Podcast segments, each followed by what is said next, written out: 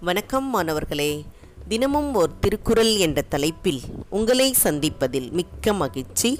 அதிகாரம் பத்து இனியவை கூறல் குரல் தொன்னூற்று ஒன்பது.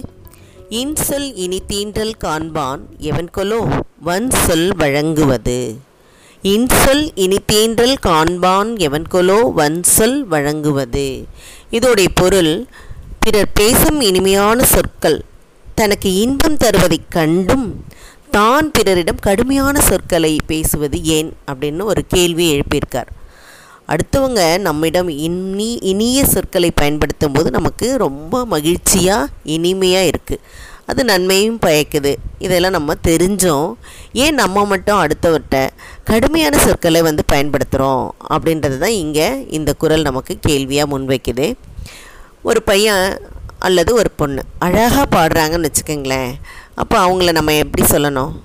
குயில் மாதிரி பாடின அப்படின்னு சொல்லலாம். அதை விட்டுட்டு காக்கா மாதிரி நீ கரைஞ்ச அப்படின்னு சொன்னால் அவங்களுக்கு எப்படி இருக்கும்? வருத்தமாக இருக்கும். அதே பாராட்டி புகழ்ந்து சொல்லும்போது அவர்களுக்கு எப்படி இருக்கும்? மனசு மகிழ்ச்சியாக இருக்கும்.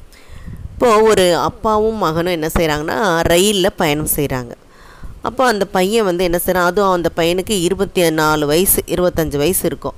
அவன் என்ன பண்ணுறான் அப்படின்னாக்கா மரம்லாம் நம்ம கூடவே ஓடி வருதுப்பா அப்படின்னு சொல்லி அவன் வந்து சந்தோஷமாக சொல்கிறான் உடனே அதை கேட்டு அவங்க அப்பா என்ன செய்கிறாங்க சிரிச்சுக்கிட்டே வராங்க. அடுத்து என்ன சொல்ல வரான்? அப்பா அங்கே பாருங்களேன் மேகம்லாம் நம்ம கூடவே ஓடி வர மாதிரி இருக்குது அப்படின்னு சொல்கிறான் அப்போ பக்கத்தில் இருக்கவங்க வந்து பார்த்துட்டு இவனை முதல்ல டாக்டர்கிட்ட கூட்டிகிட்டு போய் காமிங்க அப்படின்னு சொல்கிறான் உடனே அவர் சொல்கிறாரு இப்போ தான் நான் மருத்துவமனையிலேருந்தே வரேன். டாக்டர்கிட்ட காமிச்சிட்டு தான் வரேன். அவனுக்கு இத்தனை நாளாக கண்ணு தெரியாது. இப்போ தான் அவனுக்கு கண்ணு தெரியுது. அதனால தான் இந்த உலகத்தை பார்த்து அவன் மகிழ்ச்சியோடு சொல்கிறான் அப்படின்னு சொல்கிறார் அப்போ ஒவ்வொருத்தருடைய வாழ்க்கையிலும் ஒவ்வொரு கதை இருக்கும். அது தெரியாமல் நாம் என்ன செய்கிறோம் அவர்களை புண்படுத்துகிற மாதிரி சில வார்த்தைகளை பயன்படுத்துகிறோம் அதை தான் என்ன சொல்கிறாங்க நம்ம அடுத்தவர்களிடம் இனிய சொற்களை பயன்படுத்த வேண்டும். நல்ல அந்த பண்பை வளர்த்து கொள்ள வேண்டும் அப்படின்னு சொல்கிறாங்க அதனால் நாம் நம்முடைய வாழ்க்கையில் இனிய சொற்கள் பட பயன்படுத்துவதை ஒரு அறமாகவே கருத வேண்டும். சரியா மாணவர்களே? இது இந்த குரலினுடைய பொருளை நல்லா தெரிஞ்சிருப்பீங்க. நீங்கள் படித்து பயன்பெற வேண்டும் என்று கூறி உங்களிடமிருந்து விடைபெறுகின்றேன். இதை வழங்கியவர்கள் ஐடிடி திருப்பத்தூர் மற்றும் இரா வனிதா தமிழாசிரியை காரைக்குடி.